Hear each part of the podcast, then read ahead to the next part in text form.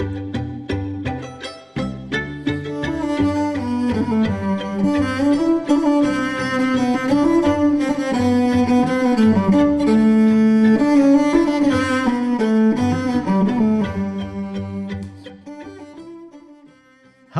and welcome to the Lubber's Hole. You're listening to a podcast about the books of Patrick O'Brian. Thanks so much for joining us. Let's just say a quick hello. I'm Ian. And I'm Mike. And Mike, what, what are we doing here exactly? Well, Ian, back in 2019, we both started rereading Master and Commander, the first novel in this book series that means so much to both of us the Jack Aubrey Stephen Maturin novels of Patrick O'Brian. So, Ian, maybe you could give us a super abridged description of Master and Commander as you pick it up for the first time. What what kind of book is it? Well, Mike, uh, superficially, it looks like a book set in the kind of historical naval era of the Napoleonic Wars. Um, deep down, though, it's a novel about two characters, especially about Captain Jack Aubrey and about his new friend, Stephen Maturin. It's set in the Mediterranean and it's going to take us to all kinds of places. Um, we're going to have adventure and we're going to have some action and we're going to have some intrigue ashore as well. Nice. Well, let's get another super summary. Why why is a guy like you picking this book up again? Maybe five words. What would you say? Okay, five words maximum. Uh, I think it's character, friendship, history, sloths, and toasted cheese. I think we've got to take care of those. well done. Oh, right. And and that takes us into this book and maybe even a little further. I love it. Yeah. So, Ian, what have other people said about these books? And and this time maybe in a little more than five words. Well, Mike, uh, if you go back and look at the reviews of the O'Brian canon, there's some really, really weighty recommendations here. Mary Renault, who herself was a really great historical novelist, said Mr. O'Brian does not just have the chief qualifications of a first class historical novelist, he has them all. That's, that's some pretty high praise. It really is. And so, you know, we go from this great historical novelist, Mary Renault, uh, you know, one of mine is Joe Hill, author and son of Stephen King. So let's go to another side of the literary world. And Joe Hill says every Aubrey Maturin book is packed to absolute straining with erudition, wit, history, and thunderous action. Hmm. That's a pretty good recommendation. I'm, I'm liking the sound of this already. Maybe we should continue the project. Um, I look again for more reviews, and Kevin Myers, writing in the Irish Times, writes, You are in for the treat of your lives. Thank God for Patrick O'Brian. His genius illuminates the literature of the English language and lightens the lives of those who read him. And I think, as two readers might, we would both say, Amen to that. Now, Patrick O'Brian himself was a famously secretive, fairly reserved kind of a guy, but there are moments in his career when he did put pen to paper and say a little bit about how he saw the books and, and where they came from. Tell us a bit about what O'Brian himself wrote. Well, there's a piece in the text itself where Stephen Maturin is saying, for a philosopher, a student of human nature, what could be better? He's thinking about, you know, Jack's offered to come on the ships with him. He says the subjects of his inquiry shut up together, unable to escape his gaze, their passions heightened by the dangers of war, the hazards of their calling, their isolation from women, and their curious but uniform diet. And, you know, he bows at Jack and he says, It is true that for some time past, I've taken more interest in the, the cryptogams than in my fellow men. But even so, a ship must be a most instructive theater for an inquiring mind. That's absolutely what draws us in, isn't it? We've also got a quote from something O'Brian said, not in his own text, but when he was addressing a meeting. He was on a trip to the US back in 1993 to promote the novels. And he, addressing one particular group, said, apparently with a big smile on his face, On a ship, everything is enclosed.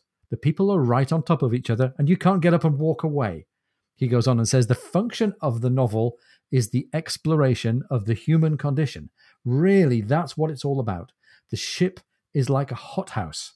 You raise the temperature, especially in war, and everything grows faster. And Mike, that that's where O'Brian is getting all of the energy and the richness from his writing from. It's a tale set in a world that he knows, and we think a world that he loves, the Regency era, the French Revolution, and Napoleon. And just like his other great role model and favorite author, Jane Austen, he's writing about the human condition. So, Mike, with all of that, plus the fact that you and I, over the last couple of years, had a little bit of time on our hands, plus the fact that there are 19 or 20 books that come after Master and Commander, we thought that it might be nice to do something to highlight and intensify our own rereading of the books and share it all with you in these podcast episodes. So remind us all, Mike, what, what are we trying to do with this podcast exactly? Well, one of the things we want to do is share our enjoyment as we read through this series. We're, you know, we're starting with Master and Commander. We've come back now to Master and Commander. And who knows, maybe we'll make it all the way to Blue at the Mizzen, say 20 books further on. And maybe even to the unfinished 21st novel. That's right. And we'll dig into what makes these stories so enjoyable. We'll start with our own personal take, and we'll maybe explore what others, including our listeners, have liked about them too. And of course, we'll relish some of the best bits and maybe scratch our heads together, you and me, Mike, and also with the listeners, over the parts that puzzled us a little bit, or maybe we liked a little bit less. Yeah. And we'll look for moments that are new, or at least new to us, that we can discover as we reread the series shedding some new light on the characters and some of the fascinating references and hidden details that O'Brian plants here. And given the relatively limited knowledge of the universe that you and I have, Mike, we might need some special help. So we're going to turn to guests from time to time who'll help us dig into those details, listen for what's going on behind the stories. We're going to have guests from the worlds of history, from reenactment, from literature, from music, science, philosophy, and even intelligence gathering to help us along our way.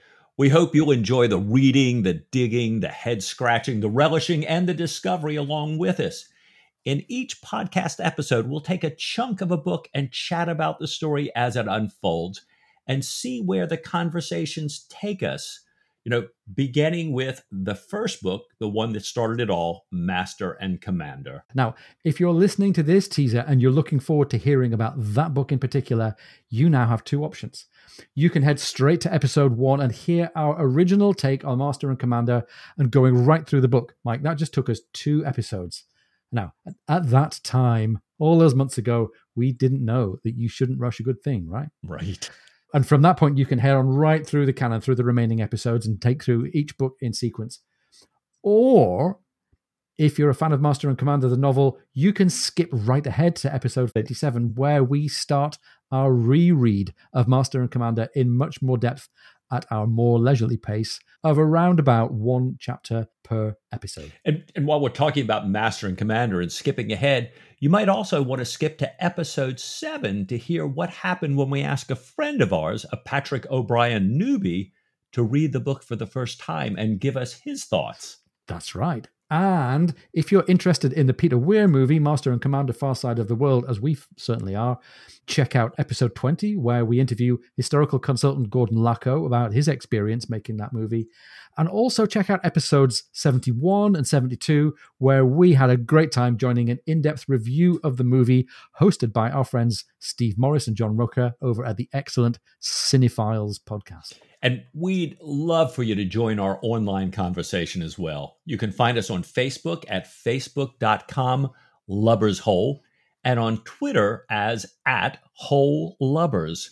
And if you get to the point where you'd like more great Patrick O'Brian content and the chance to support the long term development of the show, you can join our awesome band of Patreon supporters at Patreon, P A T R E O N com forward slash lubbers hole. Oh, marvelous. But Mike, th- this is all in the future. Uh, we hope that everybody's going to join us, uh, start the journey as we discover what it was about O'Brian's writing and about the readership's response to it that took him to such great commercial success and such heights of critical acclaim on both sides of the Atlantic, and what it was that caused these two guys to start a podcast over 50 years later. What do you say then, Mike? To a chapter or two of Patrick O'Brian. With all my heart.